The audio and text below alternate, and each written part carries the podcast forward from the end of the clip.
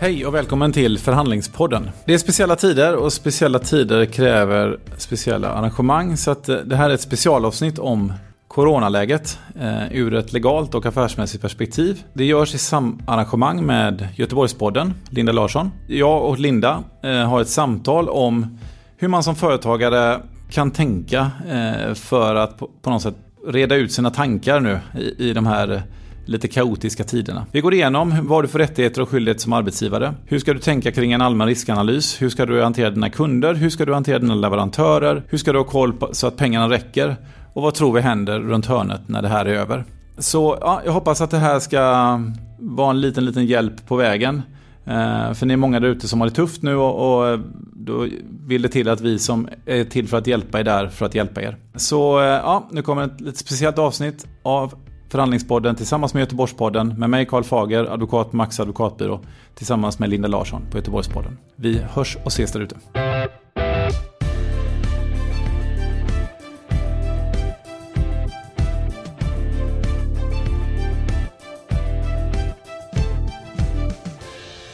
Karl Fager, välkommen tillbaka. Tack så hemskt mycket, kul att vara här igen. Ja, du, eh, hur mår du? Ja, jag mår bra, eh, men det är väl lite omtumlande för oss alla antar jag. Det, det har ju, coronasituationen har ju ställt allt över ända. Mm. Eh, och det, det, gör ju att man både på ett privat plan kan känna en oro för kanske inte för egen del, men för, för nära och kära i så kallade riskgrupper, men också ur, ur ett eh, businessperspektiv. Mm. Eh, kan man också känna en oro eh, och, och ett ansvar. Mm. Det här gick ju ganska snabbt eh, att bestämma den här intervjun, för igår så skrev du på ditt LinkedIn. Under alla mina år som advokat har jag nog aldrig upplevt något liknande. Kombon av det sekundsnabba digitala medielandskapet och globaliseringen kan uppenbarligen skapa en kraft som är väldigt tuff. Det ringer kunder varje timma nu med oroande frågor om varsel och likviditetsproblem. Kan du beskriva lite hur situationen är hos er nu? Ja, nej, men normalt sett så, så jobbar vi och hanterar eh, företags allehanda eh, bekymmer och, det, och möjligheter. Det kan vara att köpa och sälja företag eller skriva avtal och så vidare. Eh, det är ett löpande flöde och det löpande flödet har helt ersatts av till nästan uteslutande eh, coronarelaterade frågor. Som advokatbyrå är vi en, en, del av ryggraden i näringslivet på det sättet. Eh, och, och, det gör ju att vi, vi märker verkligen av. Så att, eh, och det har väl också gjort att vi ja, vi satte oss ner i en grupp som, som känner för detta och, och jag känner för egen del väldigt starkt. Jag fick mejl från två eh, företag igår som, som hamnade i knipa. Eh, att, att nu gäller det att, att vi som har hjälpande funktioner i samhället. Nu, nu får vi rätta på ryggen och, och brösta upp oss och hjälpa till här. Mm. Eh, för att nu, nu får vi se till att, att, vi, eh, att vi kommer ur det här någonstans. För att eh, jag är ingen smittskyddsexpert och lämnar det åt sidan. Jag kan däremot se skadan i, på näringslivet och den riskerar att bli helt monumental. Och, och och kanske egentligen orsaka ännu mer skada än, än smittan som sådan. Och det där gäller att vi, som sagt, att vi alla hjälps åt och, och, och sådär. Så jag ringde runt till kunder hela dagen igår, hela dagen idag. Det alla vill egentligen bara prata av sig och diskutera saker. Så, att, eh, och så gäller det att försöka hjälpa dem. Hur ska man tänka? Hur ska man angripa den här frågan? Eh, vilka saker är akuta? Vilka saker är mindre akuta? Och så vidare. Mm, mm. När började den stora anstormningen av frågor komma till er? Nej, men jag tror att det här har ju gått i, i första läget så var det väldigt mycket fokus på smittskydd. Alltså hur gör vi för att inte bli smittade och då agerar vi kanske mer som privatpersoner.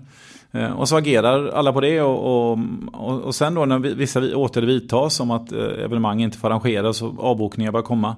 Eh, då kommer effekten på näringslivet. Och då någonstans, om det var i ja, eh, början på veckan, eh, tisdag, onsdag där, börjar de frågorna komma istället. Mm. Eh, alltså hur hur, hur, hur smittar det här vår, vår, ja, vår ekonomi, vår verksamhet, vår affär. Mm, det går fort. Det går väldigt fort. Ja, senast igår så Scandic varslar hälften av sin personal. Ja, precis till exempel. Men mm. idag ska vi gå igenom eh, frågor kring om man är arbetsgivare. Vi kommer mm. göra, du kommer också ge oss en riskanalys och lite finansiering och kanske vad, vad, vad kan hända sen. Om vi börjar med eh, arbetsgivarna, vad har man för ansvar och skyldigheter? Nej, men låt oss börja, jag tror att det, det, ändå, det här handlar om människor och låt oss börja där.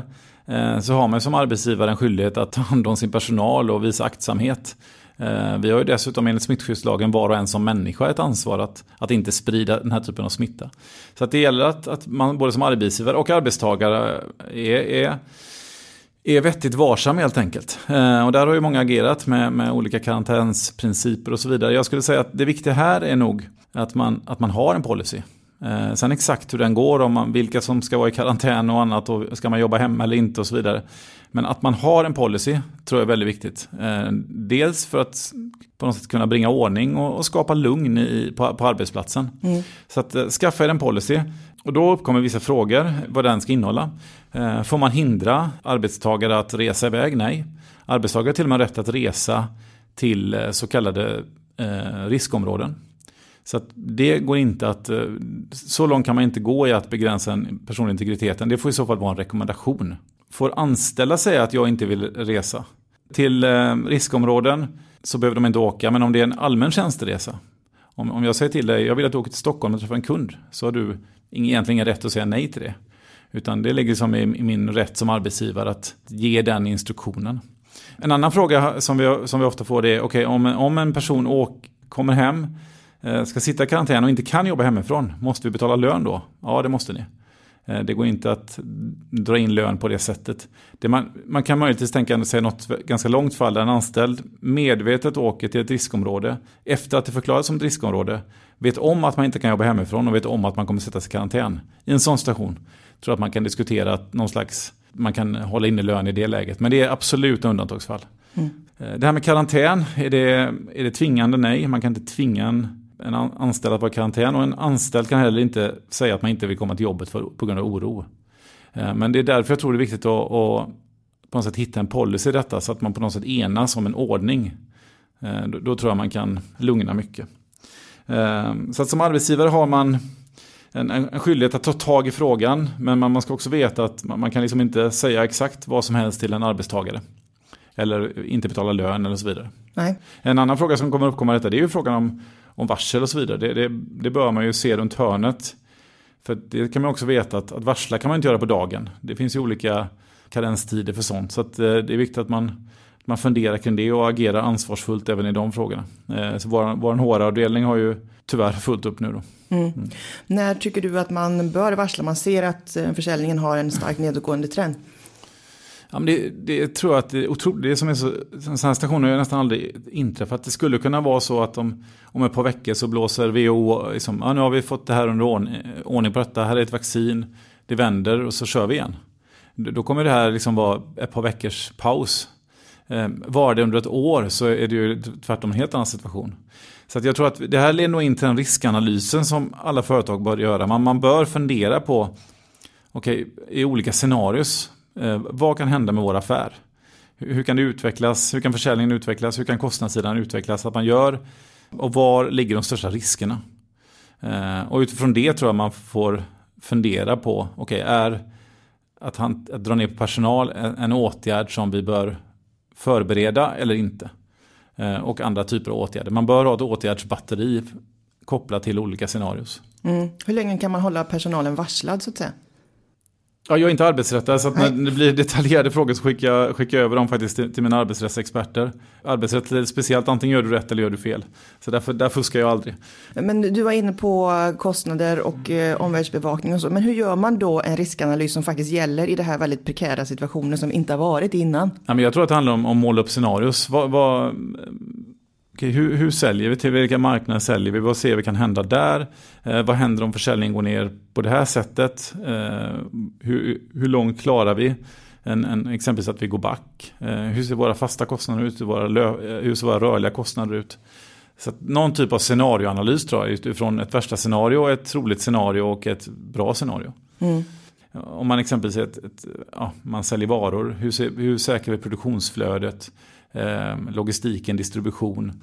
Ehm, om, man, om man är ett konsultbolag, hur ska vi, om all vår personal blir sjuk?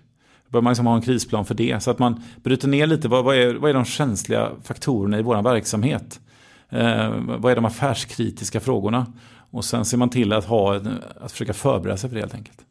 Mm. Och det uppstår ju många specifika nya affärssituationer här nu. Till exempel om man har ja, inköp eller leverans då. Hur, hur ska man se på det? Om man inte får det man har beställt eller alternativet jag vill inte ha det jag har beställt. Precis, men om vi börjar med, om vi har gjort den här riskanalysen så tror jag som du säger, då får man ju sen bryta ner det på det man köper och det man säljer. Eh, affärsverksamhet är ju, Inte så mycket krångligare än så. Om vi tittar på det vi köper, alltså relationen till våra leverantörer. Så, så kan det finnas två saker. Det kan vara ett, risken att vi inte får det vi har köpt.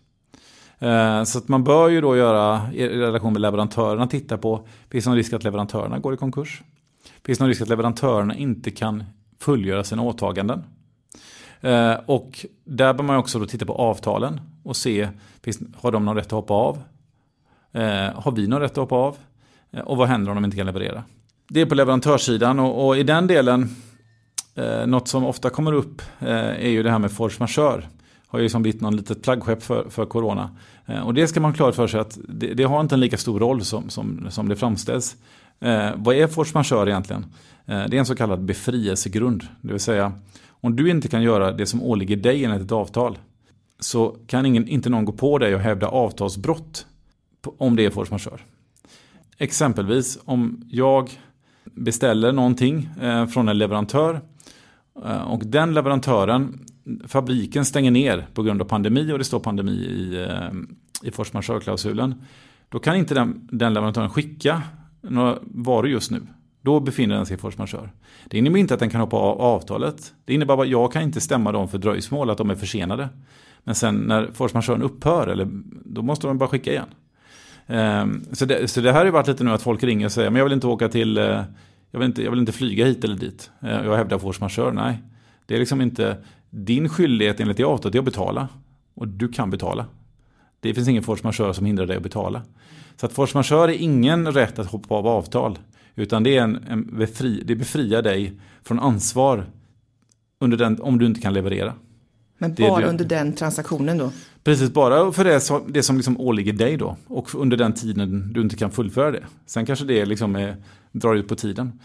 Så det är lite relation med leverantörer. Relation med kunder måste man såklart tänka efter. Liksom bara allmänt, okej, okay, kommer, kommer kunderna, finns det någon risk att de inte vill köpa våra tjänster längre? Eller produkter? Ehm, och vad händer då? Kan de hoppa av? Hur, hur sitter vi till i avtalen? Ehm, ha med då när kunderna ringer och hävdar force majeure. Nej, det är inte force majeure att, att ni exempelvis själva säljer mindre. Eller att ni inte har lust eller att ni är oroade. Det är inte force majeure. Eh, utan då är det snarare regler om, om att vilka möjligheter finns det att avboka eller att säga upp avtalet i förtid. Det är mer det. Och jag tror mycket av, många avtalsdiskussioner här kommer snarare hamna in i någon slags allmän, allmän omförhandling. Alltså det, nu har det här ändrade, det har blivit ändrade förutsättningar. Det här avtalet kanske inte är skäligt längre. Vad gör vi nu? Mm. Och så får man försöka hitta en lösning. Det är ofta, det, det, där kommer det mer landa in i en, någon slags strikt force majeure-tillämpning. Så att med sina kunder fundera på, finns det risk att de hoppar av? Och hur, hur ser min avtalssituation ut? Hur skyddar det jag för att de hoppar av helt enkelt? Mm. Och då kommer vi ju lite in framför allt på en bransch som ehm, är väldigt drabbad nu, det är eventbranschen. Mm. Göteborgsvarvet blir inställt här nu. Mm. Vi pratar om OS i Tokyo. Alltså det är mm. många sådana här saker som händer på ett specifikt datum som ska hända en gång. Mm. Hur hanterar man sånt? Ja, men eventbranschen är otroligt hårt, hårt eh, drabbad och eh, jag tror att eh, man, man, Men det här handlar ju om att när, när, vad, vad, vad gäller reglerna vid avbokning helt enkelt. Där får man ju kika på sina villkor om man oavsett om du är arrangör eller eventbolag eller om du är kund eller besökare så, så får man ju titta i villkoren, eh, va, vad man har rätt till helt enkelt. Mm. Ja, det är Men otroligt. Man, ja, eventbranschen blåser ju bort här så att det, det, det, det är ju ja, det är, det är en tuff, tufft för dem där. Mm. Du, en annan fråga, du som är involverad i fotboll, undrar mm. bara. Det är ju många nu då som inte kommer gå på matcher. Mm. Vad kommer hända med alla fotbollsklubbar som har lite skral ekonomi? Ja, nej, men det blir, det blir verkligen tufft. Vi ska prata lite mer om, om på något sätt finansiering sen eh, och hur man, hur man löser allt detta. Jag tror ju att eh, strategin nu från en del och från både fotbollen och ishockeyn det är ju liksom att putta saker framåt och hoppas att det här blåser över och att man kan köra ändå. Eh, för om det inte blir så så är det fotbollslagen har inte råd att tappa publik. Det är, en del klubbar har ju eh, pengar på banken och kan väl ta en sån smäll. En del klubbar har det inte. Och ja, I värsta fall kan det bli konkurs. Mm. Ja, det är hårda bud. Men då kommer vi in då på finansiering. Mm. Starkast kassa vinner. Är det så? Ja, men jag tror rent allmänt i kriser eh, så, så, är det klart att bolag som har ordning på grejerna, eh, dels sen tidigare, dels gör de här sakerna vi pratar om nu, att man liksom har, är, är noggrann i det man gör och också har en stark kassa och en uthållighet, kan, kan ju faktiskt komma starka ur detta. Eh, medan tvärtom, de som, eh, de som har svag likviditet kommer få det tufft. Så det man bör göra, och det kanske bör vara en del av den här riskanalysen vi pratade om tidigare, det är att göra eh, uppdatera sina likviditetsprognoser nästan på daglig basis nu skulle jag säga. Och också utifrån olika scenarios, alltså någon slags katastrofscenario, något mer troligt scenario och kanske ett, ett, ett gott scenario. Så att man har koll på, på sin likviditet när tar pengarna slut helt enkelt. Eh, och, och, där också då måste man ju såklart eh, ligga, ligga steget före. För att man kan inte bortse från att det blir en panikartad situation. Att alla springer och vill låna pengar. Eh, och det är inte, vi får se hur eh, den finansiella sektorn agerar i det här läget. Liksom, hur kommer bankerna agera? Det är inte alls säkert att de vill riskera att bli de som sitter med Svarte Petter i det här läget. Så att man bör ju vara steget före. Man bör också titta på alternativa lösningar tycker jag. Man kan inte bara förlita sig på, på lånefinansiering utan man bör ta kontakt med olika aktörer. Man, alltså sina ägare bör man ju prata med. Hur, hur hanterar vi detta? Finns det, vilken möjlighet finns det att bryggfinansiera som man pratar om, det vill säga brygga över den här krisen. För att någonstans när det här är över så finns det ju en väl fungerande business förmodligen. Eh, man bör prata kanske med alternativa finansieringsbolag om man tar annat än banker. Man tänker allt från, allt från factoring till den typen av bolag. Man bör kanske titta på om det finns nya investerare som kan vara beredda att komma in. För det finns om inte, om inte man själv har mycket pengar så kanske det finns andra som har mycket pengar och kan vara beredda att hjälpa till. Eh, och slutligen prata med, med, med sin bank eh, och ja, diskutera det och, och, i bästa fall också få med dem på. Så att, för ligger man då steget före så kan man då istället för att kanske hamna i en jobbig situation bli ett, bli ett uthålligt och starkt företag som går starkt ur detta. Mm. Eh, andra tips kan det vara att man pratar med sin hyresvärd, att be att få lite uppskov. Eh, kan man fråga personalen att gå ner i lön tillfälligt? Definitivt så. Man bör ju egentligen titta på sina, sina kostnader då. Eh, och, och, gå igenom kostnad för kostnad för kostnad. Och, och, titta vad kan vi putta framåt eller bli av med. Så, samtidigt som sagt så, så kan man heller inte det kommer inte gå att vare sig samhället eller företagen totalt bromsas ur detta. Eh, så att om du bara, man kan inte lägga ner verksamheten. Eh, och, och de som tvingas göra det, så att jag, jag tror mer på i så fall att, att man skjuter upp saker och ting, att man puttar saker framåt. Det, det är ju ja, på det sättet som sagt, fotbollen och hockeyn, de, de skjuter upp matcherna. Man, man puttar det framåt så får man liksom se vad som händer. Som sagt, bara på, på dag nu så ändras ju utvecklingen hela tiden. Vi vet ju inte ingen vet riktigt vad som kommer att hända. Nej. Finns det något land nu som du tror att man kan titta på för att se hur, vad som kommer ske? Nej, men om man tittar på Kina så, så har ju produktionen där satt igång igen och de har fått kontroll på, på, på smittan. Jag är ingen smittskyddsläkare så jag, jag, vill inte på något sätt eh, sia om det. Men, men, men eh, där ser man ju ändå, där vänder det ju nu. Eh, vad man kan se då. Mm. Eh, om man kan lita på det. Men, men eh, så att vi får väl eh, ja, om vi tar det som ett positivt tecken i skyn. Eh, sen ska jag också säga just det här med relationen till ägarna. Kan jag bara nämna det också. Vi är ju i stämmotider, många som ska ha årsstämmor. Eh, och om det är så att man inte vill ha den fysiskt så, så bör man ha lite koll på vad som gäller om man ska köra via videolänk i telefon. Det är, ja, där kan reglerna vara lite krångliga. Har man många ägare och det går inte heller bortse från att det kan bli lite bråkiga situationer i sådana här lägen. För att många kan bli stressade. Så, så bör man ju ja, ha koll på vad som gäller där. Eh, vi la precis ut en text på en hemsida. Eh, Max.com där lite om vad som gäller kring videolänk och närvaro på telefon. Som man kan, om man kan läsa om man vill ja, lära sig det. Mm, mm. Men det är fortfarande juridiskt giltigt att köra över telefon och länk? Och... Ja, ja, precis. Man, sagt, det, det, är ganska detaljerat. Det, det, är, det är juridiskt giltigt men, men det kräver exempelvis att ja, alla närvarande aktieägare är med på det i något fall. Och, och i ett annat fall att en viss majoritet godkänner det och så vidare. Så det är inte, det är inte det är inte bara att säga att vi kör på videolänk istället, tvärtom. Utan det, det kräver liksom att folk är med på det. Eh, och så så att man, man, måste ha lite koll på de reglerna för annars kan det bli, ja, kan bli ett jobbigt läge. Och tänk då om man har en stämma för att besluta om en emission för att ta in pengar. Och så kanske några börjar bråka om det och stämman inte ens är, är, är giltig. Så att, eh, det, det, kan vara lite en fälla som, som några riskerar att hamna i om man inte, om man tar koll på läget. Mm, ja, så gå in på max.com och, och titta på det. Men som sagt, framtidsscenario då. När vi kommer oss ut ur detta. Vi vet ju inte exakt hur lång tid det kommer ta eller inte. Men eh, vad tror du det kommer bli för några affärsmässiga förändringar i avtal och annat? Ja, nej, men jag, jag tror att det här sätter fingret på, eh, på något där med ändrade förutsättningar tror jag man kanske liksom blir lite mer vaksam för. Och det har ju efter terrorattentat och så vidare så är det någonting man, man, man har ju med sig den frågan när man skriver avtal. Men jag tror att man kanske blir ännu mer lyhörd för på något sätt lite mer extrema situationer. För det är ju lite som jag skriver i LinkedIn, den här nya tiden med globalisering, en digital värld, eh, där, där en pushnotis kan gå ut till 10 miljoner människor att en person har dött och skapa panik. I princip. Alltså, så var det inte för, för tio år, under finanskrisens tid. Det var inte precis då smartphonen kom.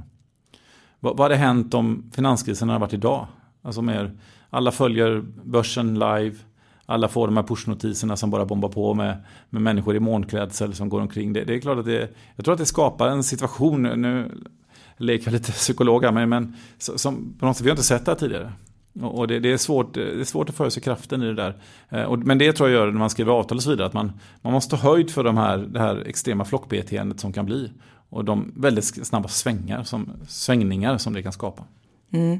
Så det blir ytterligare en parameter att eh, ta in i sin, eh, sin affärsverksamhet? Ja, men lite, lite så tror jag. Sen tror jag väl att, eh, jag tror ju också att, att det här kommer skada företag. En, en hel del företag kommer inte överleva detta. Även om det blåser över ganska snabbt så kommer vi se konkurser. Så att det kommer rita om lite branscher och de som är i sådana här lägen är ju, även om jag hoppas att, att eh, vi som hjälper företagen verkligen gör vårt bästa och får så många som möjligt att klara sig. Så kommer inte alla klara sig och då, då är inte marknaden snäll utan då kommer de, de starka bli starkare och de svaga slås ut. Så att vi, vi kommer se en, en liksom, vi kommer se en, tror jag, en konsolidering på marknaden. Mm. Ja, den som lever får se. Mm. Nej, om man har fler frågor då kan man vända sig till er bland annat då?